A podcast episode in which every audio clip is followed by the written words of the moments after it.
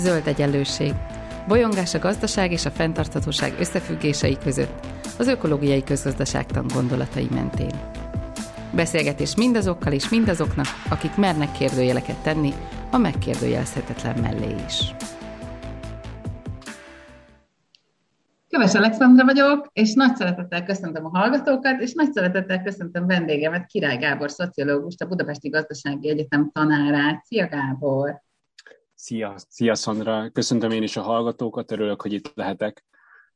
A mai adásunk témája az utolsó tabu halállal való viszonyunk és a fenntarthatóság, ami hát semmiféleképpen nem egy könnyű téma, és a, a zöld egyenlőség hallgatói már egyébként találkozhattak veled egyszer egy másik adásban, de azért én arra kérlek, hogy egy kicsit mutatkozz be, hogy ők is tudják, hogy kivel beszélgetnek. Köszönöm szépen. Király Gábor vagyok, szociológus, részvételi kutatónak tartom magam, és a, elsősorban részvételi kutatásokkal foglalkozom, az érdekel, hogy hogyan tudnak együtt gondolkodni emberek ilyen struktúrált keretek között, és, és ennek a, a kutatási iránynak, vagy inkább a kutatási irányzatnak a, a folyamányaként kezdtem el a tanulással foglalkozni, és ott kezdett el a tanulás érdekelni,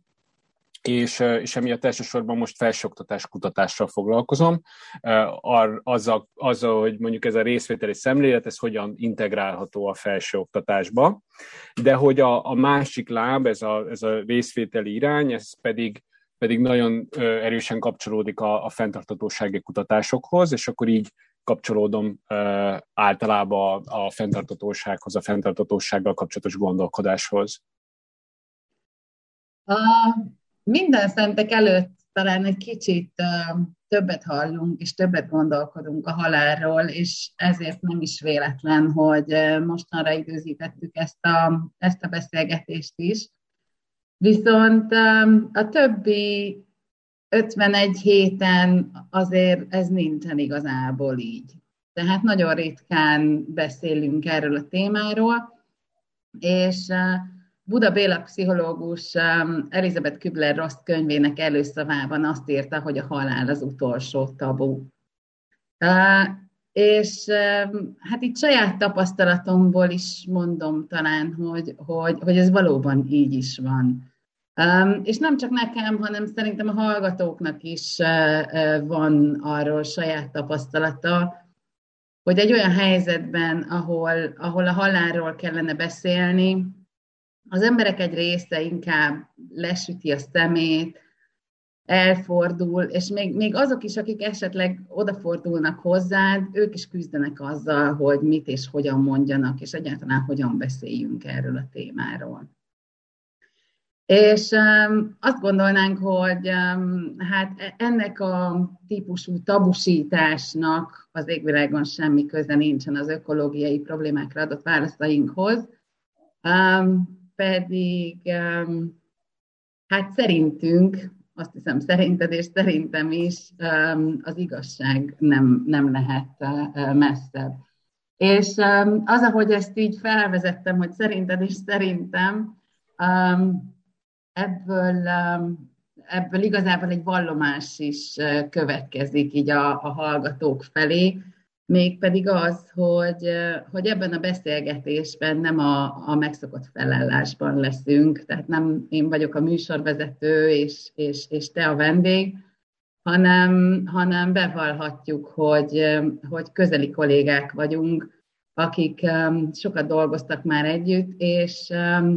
és hát így, így ketten már egy ideje gondolkodunk ezekről az összefüggésekről, ezekről a, a, a nehez, nehéz témákról, és, és igazából ezt a gondolkodást szeretnénk most, most megosztani a hallgatókkal. Szóval kezdjük az elején. Mi volt az első gondolat, ami benned elindította ezt a témát? Számítottam a kérdésre, és nyilván nem egy egyszerű kérdés, tehát hogy egy, egy, egyrészt azért, mert személyes, másrészt azért, mert, mert nem könnyű szétválasztani a különböző narratívákat, meg hogy honnan, honnan indul mondjuk egy ilyesmi témával kapcsolatos gondolkodás, de hogyha valahova szeretném rakni, akkor mindenképpen a gyerekkorban. Tehát így a, nekem az egy érdekes tapasztalat volt, hogy, hogy vannak emberek, akik mondjuk így 20-as, 30-as éveik elején, vagy 20-as éveik végén, 30-as éveik elején még így nem nagyon tapasztalták meg a halált, vagy a gyászt. Tehát, hogy, hogy vannak olyan szerencsések, vagy, vagy nem tudom, tehát hogy itt, akkor most szerencsésnek mondom őket, hogy ez nem volt egy ilyen közeli uh, tapasztalat, és hogy, hogy uh, az én életemben viszont ez egy kicsit másképp alakult, uh, egy, egy, egy közeli barátom is meghalt a tízes évei elején, tehát akkor ez, ez is volt egy olyan tapasztalat, amit annak, tehát úgy nem emlékszem, hogy ez ilyen nagyon mélyen érintett van, de valószínűleg ez, ez megérintett. Volt egy közeli család, ahol, ahol először laktunk még a gyerekkori családommal, ott az a család szétesett, ott, a, ott az apuka öngyilkos lett. Tehát, hogy azt gondolom, hogy ezek a fajta hatások, ezek, ezek így, így formálják egy gyereknek a gondolkodását arról, hogy, hogy az élet az mennyire törékeny, mennyire sebezhető, akár a családi rendszerek azok mennyire könnyen esnek szét, mennyire sebezhetőek. És akkor persze van a, van a klasszik kérdés, tudod, ez a oké, okay, de miért most? Tehát, hogy ez a oké, okay, ezek voltak a gyerekkori hatások, és akkor miért most? És három-négy éve volt egy olyan időszak, amikor így rájöttem, hogy így valamit máshogy kéne csinálnom az életemben. Én egy olyan családi közegből jövök, és most a gyerekkori családomra gondolok, ami egy nagyon erősen teljesítményorientált kultúra, vagy kulturális közeg volt, és hogy, hogy az, hogy mondjuk így valakinek a teljesítménye határozza meg az ő értékét, vagy az, hogy őt, őt hogyan tekintjük, az, az nekem ilyen, ezek nekem ilyen alapigazságok voltak. Aztán ott nyilván itt ez a, az életközepi válsággal és hasonló ilyen, ilyen klasszikus közhelyekkel is kapcsolatba hozható, hogy amikor, amikor azért rájön az ember, hogy azért mondjuk a 60-70, néha 80 óra, munkaóra mondjuk egy héten, az lehet, hogy egy kicsit túlzás, az embernek a, az egészsége, kapcsolatai azért így, így rámennek, és akkor ezek, ez, ez tehát hogy, hogy valami gyökeres változást kellett megtalálni, vagy, vagy változási utat kellett megtalálni, ami azt gondolom, hogy, hogy egyben egy ilyen, tehát hogy amikor az ember újra értelmezi a, a kereteit, újra értelmezi a személyiségenek a határait, a, az alapigasságokat, akkor ez egy bizonyos értelemben egy elmúlási folyamat is, vagy egy változási folyamat, egy elmúlási folyamat,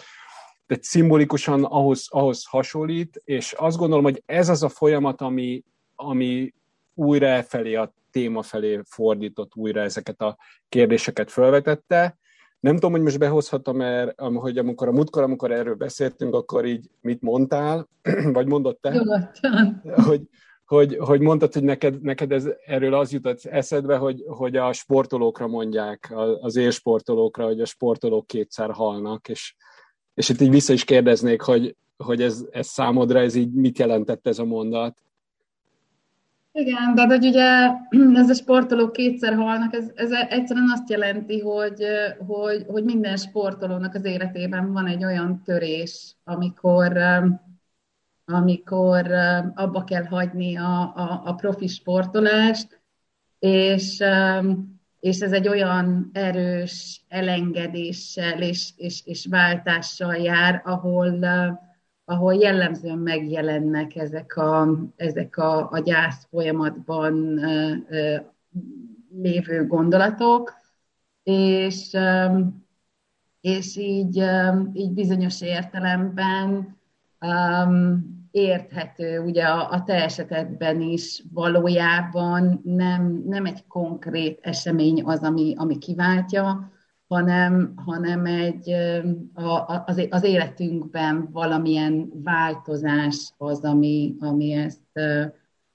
ezt elősegíti. Amikor, amikor egy régi igazsághoz, vagy egy régi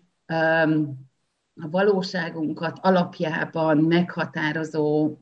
dologtól kell búcsút venni, és és, és hát akkor, akkor nyilván, nyilván bejönnek ezek az elmúláshoz való, vagy az, az értelemhez, az élet értelméhez való kapcsolódásunk. És, és hát, hát nálam, nálam egy, egy, egy saját gyász folyamat is nyilván ráerősített erre, de hogy, hogy nagyon érdekes volt, hogy, hogy nekem egy törött esernyő volt az, ami ezt így, ezt így véglegbe hozta ezt a témát, hogy, hogy, hogy mennyire, mennyire összefügg az, ahogyan a világról gondolkodunk, és ahogy a tárgyakról gondolkodunk. És, és egyszerűen az történt, hogy a, a kislányom az esernyőjére rátámaszkodott, és eltörte, és nagyon, nagyon kétségbe volt esve, hogy ezt, ezt nem lehet, nem lehet már, már újra összerakni. És, és mivel együtt, sajnos együtt mentünk át a gyász folyamaton, tudtam, hogy ez neki is ilyen szimbolikus jelentőségű, és hazajöttem, és elkezdtem ragazgatni, de ilyen, ilyen teljesen, teljesen megszállottan ragazgatni az esernyőt, és, és azt mondani, hogy de én ezt nem akarom kidobni, én, én nem akarom, hogy ez, ez a, a, a szemétbe landoljon, és, és kipróbáltam mindenféle módszert, és egyik sem működött, és rájöttem, hogy egyszerűen fizikai lehetetlenség ezt újra összetákolni, és, és, és, egy, és egy iszonyú kétségvesés jött, hogy ezt nem tudom megjavítani, ez az enyészeté lesz ez, a, ez az esernyő. És, és itt jöttem rá arra, hogy, hogy így a, a, a saját életemben lévő folyamatok, meg, meg az a téma, amivel foglalkozom, ugye a fenntarthatóság, hogy ez, úristen, ez tényleg összefügg. Tehát az, amikor, um, amikor arra jövök rá, hogy az esernyő nem megjavítható, meg amikor azon gondolkozom, hogy, hogy mit jelent a, a, a saját életemben és a hozzám közel állók életében az elmúlás, akkor, akkor ott, ott nagyon-nagyon erős áthallások vannak. És aztán, hogy rátérjünk arra, hogy, hogy, hogy, hogy mi is az a, hát, hogy mondjam, talán egy tudományosabb megközelítés, így a személyesen túl, ami, ami ez, tehát e, ezek a, a személyes dolgok, amihez elvezettek, hogy, hogy, hogy elkezdjünk gondolkozni róla. Ugye ott az egyik kulcs, az a, az az úgynevezett rettegéskezelés, vagy, vagy angolul ez a, ez a terrormanagement elmélet. Um, ezt elmesélni, hogy, hogy ez valóban miről is szól? Igen, egy icipicit hátrébb lépek, abból a szempontból, hogy, hogy ez a rettegéskezelés elmélet, ez egy szociálpszichológiai elmélet, és ők egy, egy nagyon konkrét műre hivatkoznak tehát azok, akik ezzel elkezdtek foglalkozni, ők egy nagyon konkrét műre hivatkoznak, és ez pedig Ernst Beckernek a Haláltagadása című műve, ez a Denial of Death angolul, egyébként, hogyha jól tudom, ez nem, nem hozzáférhető magyar nyelven. Ez 1974-ben egyébként megkapta a Pulitzer díjat, már, már posztumusz, tehát hogy már, már Becker halála után. És ez azért egy, egy nagyon meghatározó könyv, egy nagyon érdekes könyv, mert hogy ebben egyébként nem egy könnyen olvasható könyv. Tehát nem egy, nem egy azért is érdekes, hogy ezt a díjat megkaptam, én nem egy, igen, nem egy, nem egy könnyen érthető könyv, nagyon-nagyon kiterjedt bázisra hivatkozik, és ezeket, ezeket ilyen evidenciaként is használja. De hogy azt mondja, hogy van egy alapvető kettőssége az emberi életnek, hogy egyszerre létezünk egy fizikai térben, ahol eltörnek az esernyők, és egy ilyen szimbolikus térben, és a, a fizikai tér, ahol a tárgyak vannak, a biológiai entitások vannak, a testi valóságunk van, ez egy, ez egy, ez egy sebezhető, ez egy törékeny, egy múlandó tér, és van egy szimbolikus tér, ami meg a, az ember által alkotott jelenségeket ö, ö, és történeteket foglalja magába. És ugye itt az emberi életnek a kettőssége, ez egyben azt is jelenti, hogy, hogy az énünknek, a személyiségünknek is van egy kettőssége, az emberi természetnek is van egy kettőssége, van egy természeti, biológiai valónk, a, a testünk, és, és ennek a, az énünknek ez a része, és van egy szimbolikus valónk, és, és ez a részünk. Tehát van ez a, az alapvető kettősség, amiben, amiben létezünk, ami a, az egzisztenciális adottságunk, és Becker szerint, az ő alaptétele szerint az emberi társadalmak, az emberi civilizáció az egy nagyon kifinomult és összetett válasz az emberi múlandóságnak a dilemmájára. És hogy, hogy az alapkérdés, hogy, hogy ezt a kettősséget hogyan tudjuk összeegyeztetni, hogyan tudjuk kezelni, tehát hogy, hogy van, a, van a saját testünknek a múlandósága, meg a szimbolikus énünknek a, a, a, hosszantartó, vagy, vagy akár amit el, el tudunk érni, ez a, ez a hosszú élete akár. És hogy azt mondja, hogy a, a válasz, amit adunk, az az, hogy a szimbolikus énünkre fókuszálunk, hogy ezt próbáljuk, próbáljuk fenntartani, és hogy tudja, tudjuk fenntartani nekem, akkor ezt így elkezdtem így lejegyzetelni tegnap előtt, meg tegnap, akkor egy eszembe jutott a doktor Bubó, nem tudom, hogy így emlékszel ez, a doktor, mesél majd az utókor kiről, és akkor nyilván a doktor Bubóról, tehát hogy ez a doktor Bubói válasz, hogy, hogy próbálunk valami olyasmit tenni, valami olyan hősieset cselekedni, vagy valami olyan nagy dolgot létrehozni, véghez vinni, ami, ami valamilyen lenyomatot hagy a világon. Most a lenyomatot hagy a világon, ez a szimbolikus, kulturális világon tud lenyomatot hagyni. Tehát ugye erre, erre figyelünk, erre a, erre a dologra, erre a szimbolikus térre, és itt próbálunk valamilyen maradandót, maradandót alkotni, tehát vannak ilyen halhatatlansági projektjeink, amiket végigviszünk ebben a szimbolikus térben, és erre ezt, ezt próbáljuk elérni, miközben, miközben a fizikai valóságunkat meg egy kicsit megpróbáljuk háttérbe tolni, és az ezzel kapcsolatos szorongásunkat, a fizikai valóságnak, a fizikai valónknak a, a múlandóságát. Na most Solomon és a munkatársai, akik elkezdték a rettegéskezelés elmélettel foglalkozni, ők, ő nekik ez nagyon tetszett ez a fajta elképzelés, és akkor az ő Solomon szokott, ő egy, egyébként remek előadó, érdemes rákeresni, hogyha valaki valaki beszél angolul, mert, mert nagyon, nagyon viccesen ad, ad elő, nagyon jól ad elő erről a témáról, és mondta, hogy hát így, így hát akkor erről elkezdtek írni, és akkor azt mondták nekik a pszichológus kollégák, hogy ez mindez nagyon szép, de hogy hát így hol vannak a kísérleti eredmények. És azért elkezdtek kísérletekkel uh, foglalkozni. Na most, uh, most nem teljesen egyértelmű, hogy hogyan fordítod le ezt az elméletet, ami azért ezért egy kicsit egzisztencialista, kicsit metafizikai, kicsit így, így, így absztrakt, hogyan fordítod le egy ilyen kísérleti szituációra, és ők így azt mondták, hogy van egy ilyen olyan helyzet, ami ez a, ahol, ahol kiugró a saját múlandóságunknak a, a jelzése, vagy, vagy jelzései. Tehát ez a mortality salience, amikor, amikor a, a halandóságnak a,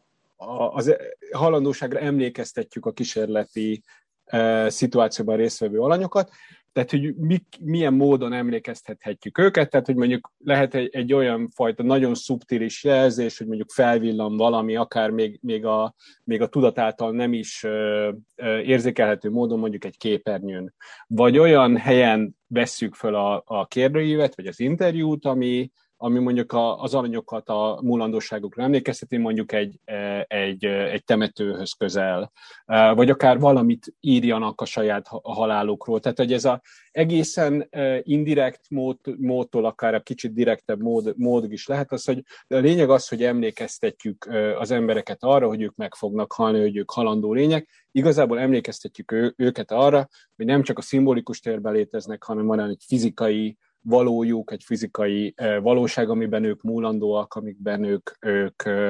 egy, egy idő után egyébként a Solomonnak vannak ilyen nagyon direkt kifejezései, tehát hogy ez a, hogy egy idő után ugyanolyan test vagyunk, ami, ami majd elporlad, meg, ami majd, meg az a hús, ami majd, majd, majd elbomlik, és, és, és mi is ebbe, ebbe a fizikai valóságba is tartozunk. De ami lényeges ebben a tekintetben, hogy ebben a keretrendszerben, ebben a gondolkodásban itt, itt direkt is lehet ez a fajta jelzés, de mégsem annyira direkt, hogy ne tudják kikerülni az emberek. Tehát, hogy, hogy az, a, az a lényeg, hogy ez a fajta helyzet, amikor emlékeztetjük az embereket a saját mulandóságukra, az elmélet szerint szorongáskeltő, és ezt a szorongást ezt megpróbáljuk, megpróbáljuk elkerülni, megpróbálunk visszatérni a nyugalmi állapotunkba. Tehát mindenképpen van egy olyan helyzet, hogy, hogy mégiscsak ezt így ki lehet, ki lehet kerülni egy kicsit, beindíthatja ezeket a énvédelmi, defenzív mechanizmusokat, és, és az ő kérdésük az volt leginkább, nyilván itt a Beckeri elméletre alapozva, hogy mi lehet az, az ami, amit használunk arra, hogy, hogy megnyugtassuk magunkat, hogy visszatérjünk ebbe a nyugalmi állapotba, hogy ezt a szorongást, ezt a, a tudati szint alá nyomjuk vissza. Lehet, hogy nem feltétlenül a legjobb kifejezéseket használom pszichológiai vagy szociálpszichológiai szempontból, de hogy így, így visszatérjünk ahhoz, hogy ne legyen ez előtérben. És ők azt találták, tehát nagyon, ez egy nagyon kiterjedt kutatási irány, tehát nagyon sokfajta kutatás van, de két alapvető válaszunk van, amivel ezt a szorongást ezt kezeljük, és ezt a szorongást ezt így elcsitítjuk. Az egyik az az, az önértékelést próbáljuk növelni. Tehát az önértékelésünket próbáljuk növelni, a másik pedig, hogyha ha belegondolunk vissza a Beckeri elméletre, ami azt mondja, hogy ez a szimbolikus tér, ez a szimbolikus világ, ami nekünk nagyon fontos, akkor visszatérünk ahhoz a kulturális világképhez és értékrendszerhez, ami számunkra a kereteket adja, és ehhez elkezdünk még inkább ragaszkodni. Ami azt jelenti például, hogy intoleránsabbak leszünk azokkal, akik nem osztják ezeket, eh, kevésbé fogadunk el olyan értékeket, akik, ami, ami nem fér ebbe bele, fontosabbnak látjuk ezt, ezt, ezt a saját kulturális közeget, saját értékrendszert, és, és olyan dolgokat, mondjuk olyan normákat még inkább elfogadunk, ami ebbe beletartozik, vagy olyan cselekvéseket, olyan tetteket hajtunk végre, ami ehhez, ehhez még inkább alkalmazkodik. Hiszen ez az a tér, ami a, a mi halhatatlanság projektjeink szempontjából kiemelt fontosság, ez a szimbolikus tér. És az ő kutatásaikban azért az van, hogy egy, egy nyugati társadalomban az önértékelés növelése az elsősorban a fogyasztáson keresztül határozódik meg. Tehát, hogy ez a, az önértékelés egyébként talán azt nem mondtam, hogy ez a saját fontosságunknak a, a megnövelése, hiszen a, a halál pont ezt kérdőjelezi meg, hogy fontos az, hogy én egyáltalán létezem, meg hogy fontos, meg hogy mi az én szerepem, meg hogyha minden az enyészeté lesz, az esernyő is, meg én is, meg, a, meg, meg bármi, amit írok, akkor, akkor ez, akkor mi, a, mi értelme van az egésznek? Tehát, hogy be, behozza ezeket az egzisztenciális uh, kérdéseket, uh, amelyekkel azért annyira nem szeretünk foglalkozni. Tehát, hogy mit teszünk, uh, hogy ezt, ezt, ezt kezelni tudjuk, az önértékes, önértékelésre fókuszálunk, és a fogyasztáson keresztül fókuszálunk leginkább erre. És, és itt a, fogyasztásban is szerintem, ami, ami kiemelkedő, ez a hivalkodó fogyasztás. Tehát az a típusú fogyasztás, ami a, az én társadalmi státuszomat mutatja, ami a másokhoz, másokhoz képesti pozíciómat mutatja, ami megnöveli ezt, vagy, vagy, vagy emeli ezt a, ezt a pozicionális meghatározottságot. És a másik oldalról pedig ez a kulturális világkép oldaláról meg szintén a fogyasztás kérdése jön benne, hiszen az az ért, abban az értékrendszerben szocializálódunk, az a kulturális minta, hogy, hogy, hogy mi fogyasztunk bizonyos dolgokat, amire egyébként most persze ez egy értékelés kérdése, de nem feltétlenül van, van szükségünk. És amilyen, amilyen példákat itt behoznak, hogy például a szeptember 11 után megnövekedett a fogyasztási szint az amerikaiaknál, hiszen egy, volt egy nagyon erős fenyegetettségérzés, volt egy nagyon erős megtám, annak az érzés, hogy megtámadtak minket, hogy mi egzisztenciálisan megrendültek azok az alapok, és, és ez, ez megnövelte a, a fogyasztási szintet, meg a vásárlási kedvét az amerikai lakosságnak, ami ebben a keretben így értelmezhető, és szerintem egyébként jól értelmezhető. Itt visszakérdeznék, hogy, hogy mivel egészítenéd ki? Mi az, amit szerinted kihagytam, vagy mi az, amit te máshogy mondanál el? Én ezt inkább elkezdeném tovább, tovább vinni, mert hogy, mert, hogy, mert hogy itt, itt tudunk igazán jól bekapcsolódni abba, hogy, hogy ez az egész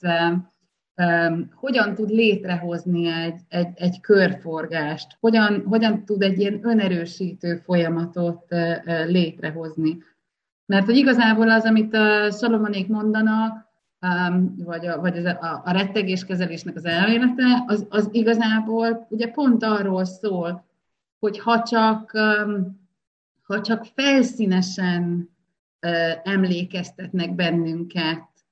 a, a, a mulandóságunkra, ha ezzel nem tudunk mélységében szembenézni, akkor,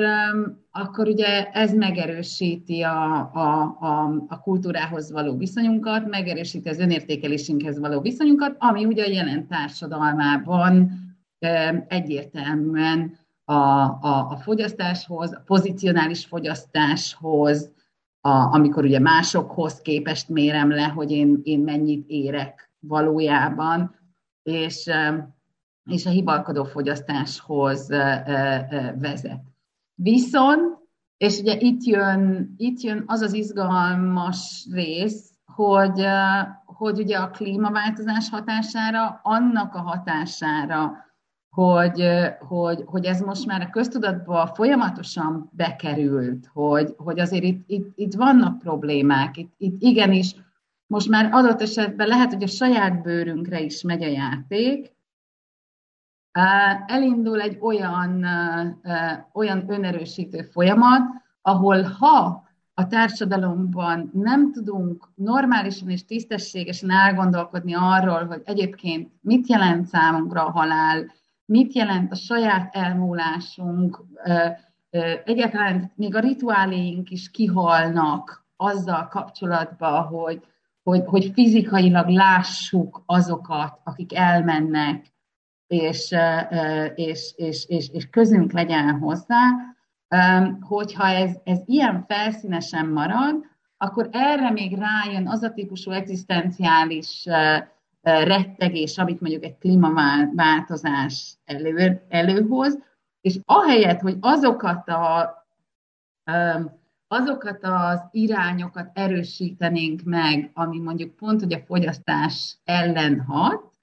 ugye ez ráerősít magára a, a hivalkodó fogyasztásra, meg, meg, meg magának ennek a kultúrának a megerősítésére. Tehát itt van az, ahol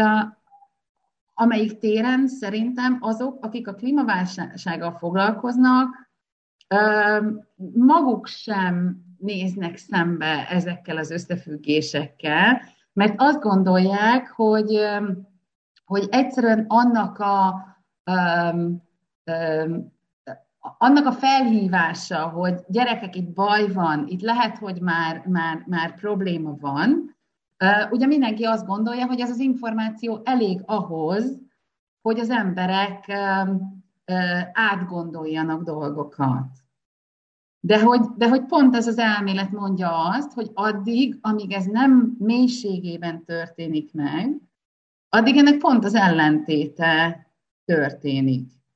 És, és itt van összefüggés a, a fenntarthatóság és a halálhoz való viszonyunk, vagy a, vagy a, a, a halállal kapcsolatos diskurzusok mélysége között, hogy, hogy, hogy nem veszük észre, hogy adott esetben egy önerősítő folyamatban pörgünk, és hogy ebbe a folyamatba kellene valahol belenyúlni. És ugye mi történik az ilyen önerősítő folyamatoknál? Hát a különböző változóknál lehet belenyúlni. Tehát nyilván bele lehetne nyúlni ott, hogy a kultúránk ne a fogyasztásra épüljön. Ugye ezzel elég sokat foglalkoznak azok, akik, akik mindenféle fenntarthatósággal foglalkoznak, de igazából amiről mi gondolkozunk már egy ideje, az az, hogy, hogy mint minden ilyen visszacsatolási rendszernél, nem biztos, hogy csak az egyik változóval kell foglalkozni, hanem elképzelhető, hogy a másik változót is figyelembe kéne venni, és ez pont, pont a, a, a halálhoz és az elmúláshoz való viszonyunk, amit, amit a társadalomban valahogy előtérbe kellene helyezni. De hogy, hogy azért ezt osszuk meg szerintem a hallgatókkal, hogy nekünk nem, nem egy negatív kimenete van kizárólag ennek a történetnek, hiszen, hiszen itt nem csak egy, egy olyan visszacsatolási hurok van, amelyik, amelyik inkább lefelé visz, hanem adott esetben, ha képesek vagyunk ezzel a, ezzel a változóval mit kezdeni, tehát az, amilyen mélységben a társadalom hajlandó ezzel a témával foglalkozni, akkor azért itt e, lehetne egy, egy angyali kört, és nem csak egy ördögi kört létrehozni. Ehhez viszont szükségünk van egy másik elméletre, mint jó társadalom tudósoknak, um, és ez a, ez a transzcendencia management uh, elmélet, ami esetleg kivezethet ebből a csapdából, vagy legalábbis létrehozhatja az angyali kört. Um, és itt megint megkérnélek, hogy, hogy, hogy akkor annyira jól tudsz mesélni ezekről az elméletekről. Jó, köszönöm, majd um, hát nem tudom mennyi időnk van, majd, majd esetleg még térjünk vissza, mert bennem is egy csomó mindent elindított, amiket mondtál, de most uh, jó interjú alany leszek, és arra a kérdésre válaszolok. Legalábbis e-, ezt próbálom meg, amit föltettél. Tehát, hogy uh, uh, ennek a két elméletnek a, a képviselői átfednek. Tehát itt azért érdemes azt kiemelni, hogy, hogy nagyjából, ha nem is ugyanazok az emberek, de, de elég nagy az átfedés azok között, akik a, akik a rettegéskezelés elméletével foglalkoznak, meg a transzcendencia kezelésének, a, vagy menedzsmentjének az elméletével. A, szóval itt azt hiszem a fő kérdés, hogyha már így változókat hoztál föl, hogy milyen direktbe találkozunk a, a halálnak a, a tudatával, a, a múlandóságnak, a halandóságnak a tudatával, hogy ezt e, itt nem véletlenül léptem rá erre, hogy, hogy a rettegéskezelésnél lehetőséget biztosítunk arra, hogy, hogy kikerüljék ezt, hogy, hogy visszanyomják ezt, hogy, hogy elcsitítsák ezeket a, ezeket a gondolatokat, amik így, így följönnek egy ilyen, egy ilyen helyzetbe, ahol amikor emlékeztetjük őket a, a halandóságukra. De hogy a, ez már nem, a, nem ezzel az elmélettel jött, de vannak bizonyos más kutatási irányok, mint például a halálközeli élményeknek a, a kutatása, tehát akik mondjuk valami halálközeli élményben, halál, valami, valamilyen halálközeli élményük volt, vagy itt van a posztraumás növekedésnek az elmélet, amikor valaki valami nagyon mély trauma ért, és hogy, hogy, hogy ez nem feltétlenül összetörte, vagy ha össze is törte, akkor képes volt újra fejlődés utakat találni ebből kifelé, ebből a, ebből a traumából. Szóval, hogy, hogy ez viszont, ezek, ezek a példák viszont azt mutatták, hogy a, a halál tudatával való találkozás, vagy egy ilyen nagyon közvetlen, egy ilyen nagyon direkt élmény a halállal, a múlandósággal kapcsolatban sok esetben pozitív változási mintákat indítanak be, meg pozitív változási folyamatokat indítanak el az emberekben. És hogy a, ennek az elméletnek a transzcendenciával foglalkozó elmélet, majd erről is beszéljünk egy picit, mert ez egy tök érdekes kifejezés, és hogy, hogy vajon, vajon itt, itt mit, is, mit is gondolhatott a költő, amikor, amikor ezt, a, ezt a kifejezést megalkotta. Szóval, hogy, hogy itt, itt ez volt az elsődleges kérdés, hogy mi történik akkor, hogyha nincs lehetősége az alanyoknak kikerülni ezt a fajta, e, ezt a fajta tudatosságot, ezt a fajta élményt, hogy meg fogunk halni, hogy mulandóak vagyunk. És ők ezt, ezt a, úgy nevezik, hogy halállal kapcsolatos reflexió, és halállal kapcsolatos reflexiós helyzet, mint ilyen kísérleti feltétel, amit, hogyha jól emlékszem, a, a klasszikus példában az azt jelent, a klasszikus, tehát nyilván a legelső példában, amikor így használták, akkor arról kellett a kísérleti alanyoknak írni, hogy egy ilyen, egy ilyen magas toronyépületben vannak, ami, ami lángokban áll, és hogy, hogy nem tudnak lejutni innentől kezdve, tehát biztos a halálnak a tudata, és hogy, uh, hogy, hogy már jön a füst, és hogy meg fognak halni, és éljék át ezt a fajta élményt, gondolják végig, és utána írják le, hogy, hogy hogyan éreznek ezzel kapcsolatban, meg hogy mi a megélésük ezzel kapcsolatban. Tehát ez egy olyan, mondjuk ez a égni egy toronyházban, nyilván nem az a fajta nem tudom, kísérleti feltétel, amit így nagyon választanánk, hogy fú, ez milyen jó, jó lesz így kedd délutánra, mire elmegyek az oviba, vagy a suliba a gyerekekért, ez majd jó feldobja a napomat. Tehát biztos, hogy nem egy ilyesmit szeretnénk, de hogy ez volt a kérdés, hogy ez mit indít el az emberekben, hogy kvázi egy ilyen mesterséges kísérleti szituációban tudjuk-e legalább modellezni, vagy hasonló helyzetet teremteni, mint, mint mondjuk, amit azok átélnek, akiknek valami halálközeli élményük van, vagy valami erős traumát élnek át. És hogy, hogy, hogy ezekben a kutatási irányokban, tehát a posztraumás növekedés, a halálközeli élmények kutatásában és ebben az irányban is, az látszott, hogy itt nem a nem az erősödik föl, hogy az emberek a, a saját énjüket próbálják felfelé pöckölni, vagy, vagy, vagy, vagy aládúcolni. Nem az történik, hogy a, a meglévő világképüket próbálják megerősíteni, vagy ahhoz még inkább ragaszkodni, hanem megtörténik egy ilyen, hát ez nagyon szeretem ezt az angol kifejezést, úgyhogy kimondom, ez a worldview capitulation, tehát ez a, igazából a föladása, vagy a me- megadás, nekem ebben így benne van ez az alázat, hogy így igazából ez a, a világképnek ez a, ez a fajta föladás, hogy jó, hát ez nem működik, és ez a fajta, ez a fajta gondolkodás, ez, ez egyfajta reflexiót, gondolkodást indít be az értékeknek az újra kalibrálását, a, a perspektívának, a, amivel a világra nézünk, egy újraértelmezését, és milyen, mik azok a, az irányok, amelyek mentén újraértelmeződik. Tehát egyrészt ez a, felerősödnek az intrinzik értékek, tehát ezek a belső értékek, amik nem materiálisak, nem az anyagi szerzéshez kapcsolódnak, Fölerősödik a, a személyes változás, a személyes belső fejlődésnek a, az igény, ami szintén inkább ez a, hogyha fromi értelemben ezt a, ezt a dihotómiát alkalmazzuk, akkor a létezés felé viszi az embereket, nem pedig a birtoklás, a szerzés felé, és a, az emberi kapcsolatoknak a, a fontossága felerősödik, meg, meg ez, ennek a tekintetében a szolgálat az, hogy, az, hogy mivel járulok hozzá másoknak a jólétéhez, másoknak az életéhez.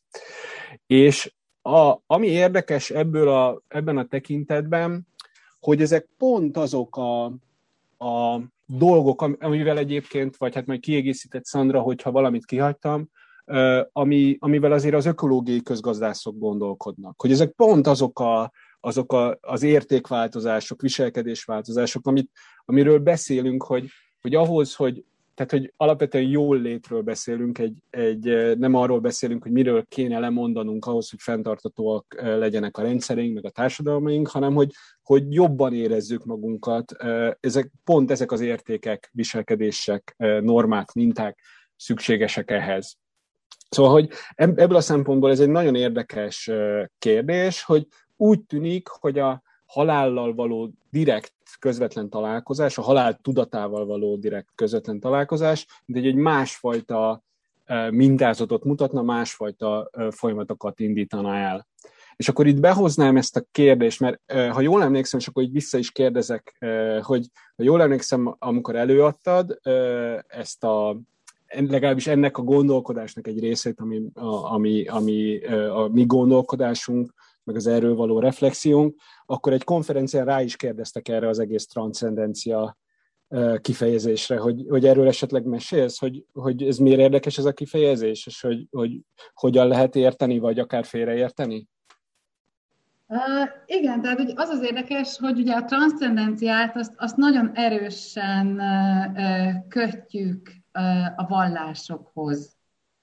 Holott, és ez, ez, is, ez, is volt a, ez is volt a kérdés azoknak, akik, akik, akik ott voltak, és ezt az előadást meghallgatták, hogy, hogy hogy jön ebbe az egészbe bele a vallás, és, és, és hogyan befolyásolja ezt a dolgot, de hogy, hogy ugyanakkor szerintem az, az nagyon fontos, hogy ezt a típusú transzcendenciát nem kell feltétlenül összekevernünk a, a, a vallásos transzcendenciával. Tehát, hogy itt egy, itt egy, egy um, igazából egy önmagunk meghaladásáról is beszélünk, és amit, amit be akartam hozni, az, az, az például azok az egzisztenciális pszichológusok, akik, akik ugye nem feltétlenül csak a halálközeli élményekkel foglalkoznak, hanem, hanem általános emberi nehézségekkel is foglalkoznak, és például egyik jelentős képviselőjük, Jalom, ő, ő, ő nagyon is ellene van a, úgymond ellene van a vallásosságnak. Tehát ő a vallásosságot egy bizonyos értelemben haláltagadásnak gondolja. Tehát azt mondja, hogy ezzel igazából csak elodázzuk annak a felismerését, hogy, hogy, hogy itt és most az életünk az, az valójában véges. És, és szerintem, szerintem azért érdekes itt, itt behozni az egzisztenciális pszichológiának ezt a részét is, hogy itt, itt a transzcendenciával tényleg nem csak arról beszélünk, hogy most akkor, akkor erősítsük meg a vallásos nézeteket, mert, mert hogy, mert hogy, hogy azoknál is, akiknél, akiknél nem erősek azok a gondolatok, tehát mi nagyon erősen materialisták, és azt gondolják, hogy porból lettünk, sporrá leszünk, náluk ugyanúgy hiányzik ez a típusú reflexió a halálra, mint ahogy például Jalom szerint ugye a vallásos embereknél is hiányzik ez, mert ők elodázzák azzal, hogy, hogy, hogy majd a mennyben tovább élek, vagy, mit tudom én, olyan, olyan világnézeteknél, ahol ugye az újjászületés elképzelt, vagy elképzelhető, vagy része a világképnek, ugye ott elodázzák azzal, hogy hát most ezt esetleg nem oldom meg, de majd a következő életben sikerül. De hogy az az érdekes, hogy, hogy ezeket a mélységeket ettől függetlenül lehet megélni. Tehát, hogy, hogy, hogy világnézettől függetlenül tudjuk megélni azt, hogy amikor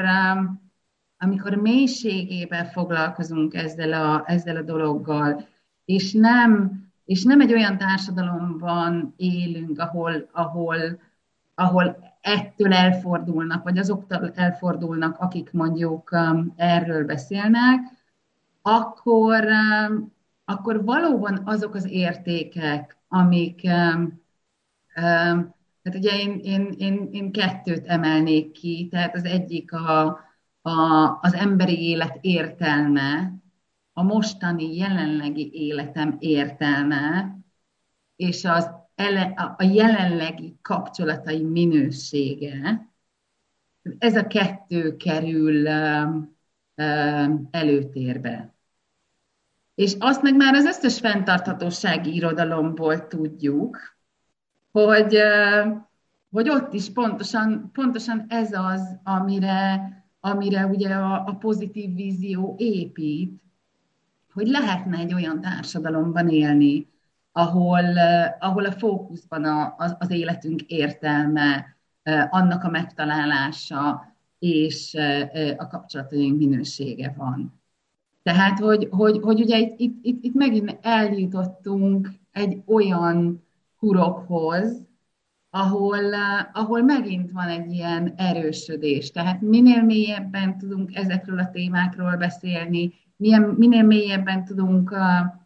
ebbe belemenni, annál inkább esélyünk van arra, hogy, hogy, hogy, hogy azok a tényezők erősödjenek a társadalomba, amikről valóban az ökológiai közgazdászok is azt gondolják, hogy, hogy fontos.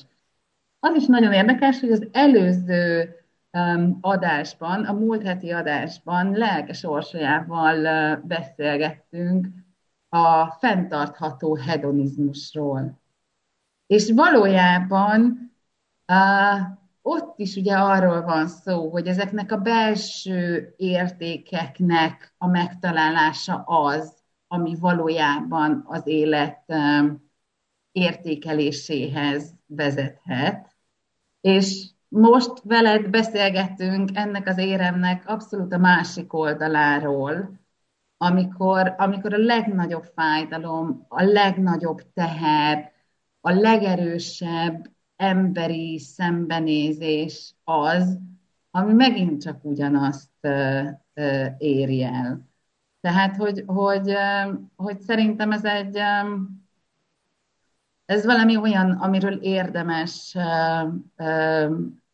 többet beszélni, és, és, és mindenképpen, hát én nagyon szeretnék legalábbis egy olyan társadalomban élni, ahol, ahol a, az elmúlással, vagy a klímaváltozással, vagy a, vagy a, a lehetséges problémákkal való fenyegetés az, az, az nem azt váltja ki, hogy a rettegésünket a plázában éljük ki, hanem, hanem, hanem azt váltja ki, hogy, hogy, hogy valóban azon gondolkodunk, hogy, hogy mi a fontos nekünk. Van bármi, amit... Nekem sok minden van még, de nem tudom, hogy hogy, hogy állunk időben, meg, meg hát, mennyi. talán azok velünk maradnak, akik, akik eddig velünk maradtak, és egyáltalán rákattintottak erre a címre, mert már azért um, azzal kapcsolatban is vannak kételjeim, hogy egy ilyen címre, amiben benne van a halál, hányan hallgatják végig, de szerintem akik végighallgatják, azok még végighallgatnak néhány gondolatot, hogyha megosztanád velünk. Én igazából csak bizonyos dolgokat, amiket mondtál, kihangosítanék, um, illetve majd behozok még egy irány, csak hogy meg olyan kevés irány jelent még meg a, a mai beszélgetésben. Az egyik dolog, hogy amit mondtál ezzel a, a mulandósággal kapcsolatban, és az ehhez való viszonyunk és a fenntartatósággal való viszonyunknak az összefüggéseiről, hogy szerintem ami ér, egy nagyon érdekes tapasztalás, hogy a, a legközvetlenebb tapasztalásunk a biológiai rendszerekkel, természeti tárgyakkal kapcsolatban az a saját testünk. Tehát, hogy a saját testünk az egy, az egy biológiai artefaktum, vagy hát nem tudom, most ez önmagában ellenmondás de hogy egy biológiai test, egy biológiai um, entitás, és annak a, annak a szétesésének, múlandóságának, itt fáj, ott fáj, ott fáj, hogy már, már nem, már térdem az már nem javul meg. Tehát ezek a, ezek, ennek a tapasztalata, a legközvetlenebb tapasztalatunk arról, hogy, hogy a biológiai rendszerek, mint hogy a társadalmi rendszerek is végesek és törékenyek és sebezhetőek. És hogy ehhez hogyan kapcsolódunk, szerintem az, az mélyen befolyásolja, hogy, hogy mennyire tudunk, mennyire érzékeljük a természeti környezetet, meg az ökoszisztémákat, vagy ökoszisztémát törékenynek, sebezhetőnek érzékelni, vagy mennyire azt gondoljuk, hogy robosztus, mint hogy a testünk és mindent kibír. De ez egyik, egyik oldal. A másik, amit, amit ki szerettem volna még így hangosítani, az pedig az, hogy, hogy szerintem a, a, a klímaváltozással kapcsolatos szorongás, hogy a, egyáltalán a, a, az emberi faj kipusztulásával kapcsolatos, ezek a globális egzisztenciális kockázatoknak a, a kutatási iránya, az ezzel kapcsolatos szorongás, az szerintem azért is annyira erős, azért is annyira megterhelő a psziché számára, mert hogy ez, ez nem csak a testi valónkat érinti, hanem azt a szimbolikus teret is, amiben a halhatatlanság projektjeink az beleágyazódnak. Tehát, hogy ez mintha így, így hatványra emelni azt a szorongást, mert hogy, hogy még az is, de nem csak elég, hogy még, még a fizikai testünk meghal, hanem még a, az a társadalmi kulturális rendszer, amiben a, a szimbolikus énünket megpróbáljuk fenntartani, majd testi valóságunk után is, még az is múlandó, az is törékeny, és ez, ez szerintem egy ilyen extra, extra szong, szorongás ezzel kapcsolatban. És akkor említettem a harmadik dolgot, még mosolyogsz, tehát akkor még, még folytatom, hogy, hogy itt a, azért nagyon érdekes ez a globális egzisztenciális kockázatoknak a kutatás iránya, ők egy teljesen más hagyományból érkeznek, ők a, a kockázatelemzésnek a hagyományából érkeznek, és számszerűsíteni próbálják egyébként ezeket a globális ö, kockázatokat, vagy, ö, vagy az emberi faj kipusztulásának a kockázatát, köztük a, a klímaváltozás kock, ö, okozta kockázatokat is. És az a nagyon érdekes, hogy azt mondják, hogy, hogy ahol most vagyunk, ö, tehát, hogy körülbelül egy millió és két millió év között van, van a, a tipikus kipusztulási időszak, ami, amíg egy faj, faj, faj túléli, és vagy amíg egy faj kipusztul a, a kezdetétől fogva. És az inkább egy millió, de hogy mondjuk olyan fajoknál, amik ilyen fejlettebbek, vagy jobban alkalmazkodnak a környezetükhöz, az, az olyan két millió év. Um, és ez azt jelenti, hogy mi emberek most a serdülőkorunkat éljük.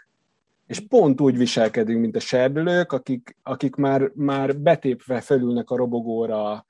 védőfelszerelés nélkül, tehát hogy, hogy már egy csomó mindent meg tudunk csinálni, egy csomó minden technológiát tudunk használni, és ugyanolyan felelőtlenek vagyunk,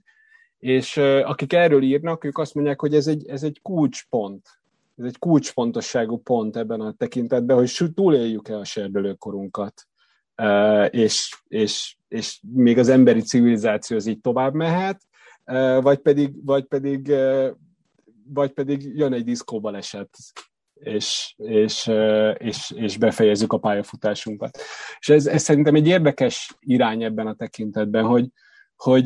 mert végül is folyamatosan arról beszélünk, hogy, hogy ez a fajta érettebb értékrendszer felé el, való elmozdulás, ez hogyan történhet meg.